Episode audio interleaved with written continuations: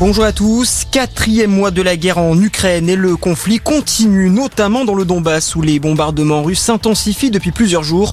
Aujourd'hui, Kiev a dénoncé des combats d'une intensité maximale dans l'Est.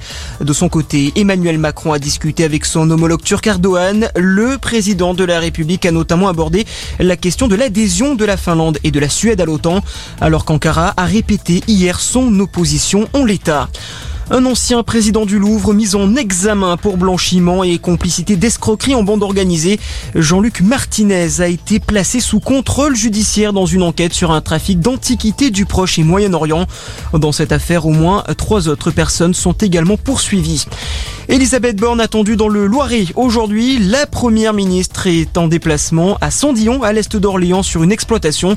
Elle va rencontrer des agriculteurs exposés au risque de sécheresse.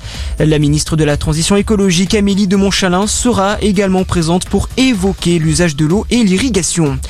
Il n'y aura pas de burkini dans les piscines de Grenoble. Le tribunal administratif suspend l'autorisation prise par le conseil municipal de la ville. Sur Twitter, le ministre de l'Intérieur Gérald Darmanin se félicite de cette décision. Éric Piolle, le maire de Grenoble, va faire appel devant le conseil d'État. Cette bonne nouvelle pour les automobilistes, le ministère de l'Intérieur étudie la possibilité de ne plus retirer de points pour les dépassements de moins de 5 km à l'heure au-dessus de la limite. Les amendes resteraient bien sûr en vigueur.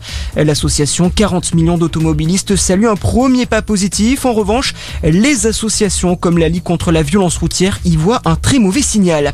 Et puis en foot, qui de Auxerre ou de Saint-Etienne jouera en Ligue 1 la saison prochaine? Premier élément de réponse ce soir avec le barrage aller. Les Auxerrois, 3e de Ligue 2, reçoivent les Stéphanois, 18e de Ligue 1. Coup d'envoi à 19h. Voilà pour l'actualité. Très bonne journée à tous. À notre écoute.